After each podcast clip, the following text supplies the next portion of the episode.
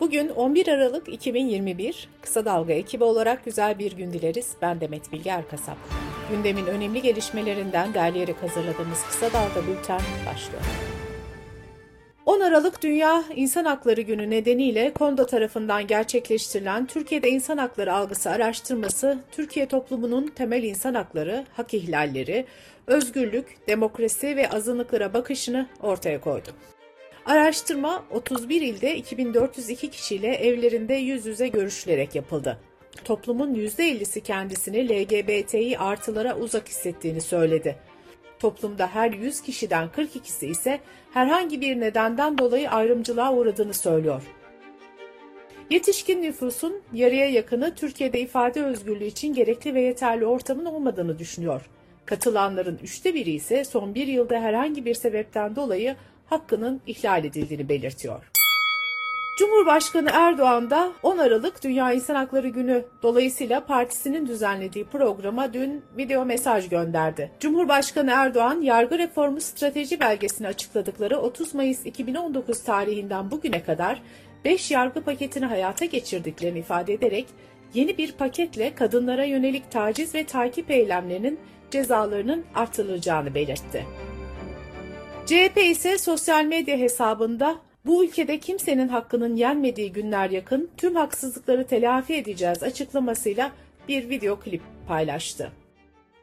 İstanbul Bölge Adliye Mahkemesi 4. Hukuk Dairesi CHP İstanbul İl Başkanı Canan Kaftancıoğlu'nun Twitter'dan Cumhurbaşkanı Erdoğan'a hakaret ettiği iddiasıyla 56 bin lira manevi tazminat ödemeye mahkum edildiği dava ile ilgili başvuruyu karara bağladı. Dairenin kararında ifade açıklama özgürlüğünün sınırsız olmadığı vurgulanıp, başta siyasi kişiler olmak üzere ifade özgürlüğünün kişilerin itibarına zarar verecek boyuta ulaşmaması gerekir denildi. Kararda Erdoğan yararına hükmedilen manevi tazminat miktarının az olduğu belirtildi. Daire, Cumhurbaşkanı Erdoğan'ın avukatının istinaf talebinin yerinde olduğunu belirterek, Büyükçekmece 6. Asliye Hukuk Mahkemesi'nin kararını kaldırıp yeniden hüküm kurdu. Kaftancıoğlu'nun sosyal medyadan yaptığı 14 paylaşımdan biri için 50 bin lira, 6 ayrı paylaşım içinde 40 biner lira olmak üzere toplam 290 bin lira manevi tazminatın Erdoğan'a ödenmesine karar verildi. Oy birliğiyle alınan bu karar Yargıtay'a temiz edilebiliyor.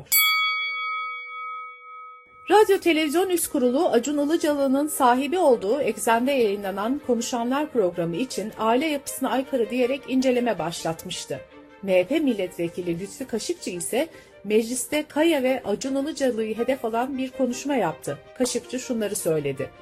Konuşanlar adlı program çukurdur, vasattır. Sunucusu Hasan Can Kaya seviyesizdir. Acun Ilıcalı ismi acilen mercek altına alınmalıdır. Ticaret Bakanı Mehmet Muş, yıl boyunca yürütülen operasyonlarda 10 ton uyuşturucu, 45 ton uyuşturucu yapımında kullanılan kimyasal, 3,5 milyon paket sigara, 70 bin litre alkol ve alkollü içki ele geçirildiğini açıkladı. Covid-19 gelişmeleriyle devam ediyoruz. Hacettepe Üniversitesi'nden Profesör Doktor Mehmet Ceyhan, koronavirüste vaka sayısının arttığını belirterek beni bir günde 50'den fazla yakınım aradı. Covid-19 testleri pozitif çıkmış. Ne yapalım diye fikir danışıyorlar. Şu anda çok yoğun bir bulaş var. Aşılamayı arttırmak ve tedbirleri vakit geçirmeden almamız lazım dedi. Avrupa'da vaka artışı önlenemezken Avusturya'da iktidardaki Merkez Sağ Halk Partisi ve Yeşiller Partisi koalisyon hükümeti aşı zorunluluğunun yasallaşması için ilk adımı attı ve bir tasarı hazırladı. Yasa tasarısının Şubat'ta yasalaşması bekleniyor. Dünya Sağlık Örgütü, Güney Afrika'dan gelen ilk verilere göre omikron vakalarında genellikle hastalığın seyrinin ağır olmadığını belirtirken genel tablonun ancak gelecek haftalarda belirlenebileceğini vurguladı. Sırada ekonomi haberleri var. Türkiye İstatistik Kurumu'nun dün açıkladığı Ekim ayı iş gücü istatistiklerine göre Türkiye genelinde 15 ve daha yukarı yaştaki kişilerde işsiz sayısı Ekim ayında bir önceki aya göre 75 bin kişi azalarak 3 milyon 717 bin kişi oldu. İşsizlik oranı ise 0,2 puanlık azalışla %11.2 seviyesinde gerçekleşti. Merkez Bankası'nın reel sektör ve finansal sektör temsilcileri ve profesyonelleri ile yaptığı Aralık ayı piyasa katılımcıları anketinde bir yıl sonrası için dolar ve enflasyon beklentisi tarihi bir artış kaydetti. Ankete göre enflasyon beklentisi %21.39 oldu. Kasım ayında bu beklenti %15.61 olarak kaydedilmişti. Aradaki fark veri setinin en yüksek farkı olarak gerçekleşti. Yine ankete göre daha önce 9.98 olan dolar beklentisi 13.77'ye yükseldi. 12 ay sonrası için beklenti ise 10.93'ten 15.56'ya çıktı. Asgari ücret görüşmeleriyle ilgili konuşan Türk İş Başkanı Ergün Atalay 4 bin liranın altı olmaz dedi. Asgari ücret TÜİK'e göre belirlenemez diyen Atalay, TÜİK'in yaptığı hesap başka, benim yaptığım başka. Onların rakamı benim rakamıma uymuyor dedi. TİSK ise asgari ücret önerisi için 3500 lirayı geçtik ifadesini kullandı.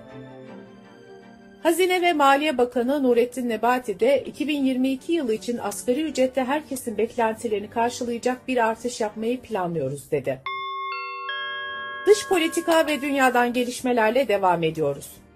Avrupa Birliği Komisyonu Avrupa Birliği genelinde suçları belirleyen belgelere nefret söylemi ve nefret suçunu eklemek için girişim başlattı. Komisyondan yapılan açıklamada nefret söyleminin Avrupa genelinde çok ciddi şekilde arttığı, hem internette hem de başka mecralarda endişe verici bir olgu haline geldiği vurgulandı. Dünyanın hemen her gün farklı bir bölgesinden göçmen felaketi haberleri geliyor. Bu kez adres Meksika'ydı. ABD'ye gitmeye çalışan göçmenleri taşıyan bir kamyon Meksika'da devrildi. Yüzden fazla göçmenin bulunduğu kamyonun ağırlık nedeniyle virajı alamadığı belirtildi. Kazada en az 54 göçmen yaşamını yitirdi. New York Başsavcısı James'in eski ABD Başkanı Donald Trump'ı yolsuzluk soruşturmasında ifade vermesi için 7 Ocak'ta mahkemeye çağıracağı belirtildi. Almanya'da bir mahkeme evden çalışan bir kişinin yataktan bilgisayar başına giderken yaralanmasını iş kazası saydı. Mahkeme yataktan masa başına yapılan sabah yolculuğunun sigorta kapsamındaki bir çalışma rotası sayılacağını hükmetti. Amerika'da ilk kez New York eyaletinde bulunan bir Starbucks şubesi çalışanları sendikalı olmayı seçti. 1980'lerden bu yana çalışan şubede sendika kurmak ve üye olmak üzere çalışanlar arasında oylama yapıldı. 27 çalışandan 19'u sendikalaşma yönünde oy kullandı. Bültenimizi kısa dalgadan bir öneriyle bitiriyoruz. Dijital Saat'te Eylem Yanardağoğlu, dijital vatandaşlığın çeşitli açılardan görünümlerini Türkiye'deki dijital vatandaşlık üzerine bir proje yürüten Oxford Üniversitesi öğretim üyesi Doktor Emre Eren Korkmaz'la konuşuyor.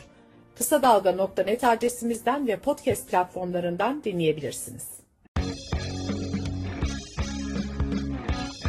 Gözünüz kulağınız bizde olsun. Kısa Dalga Medya.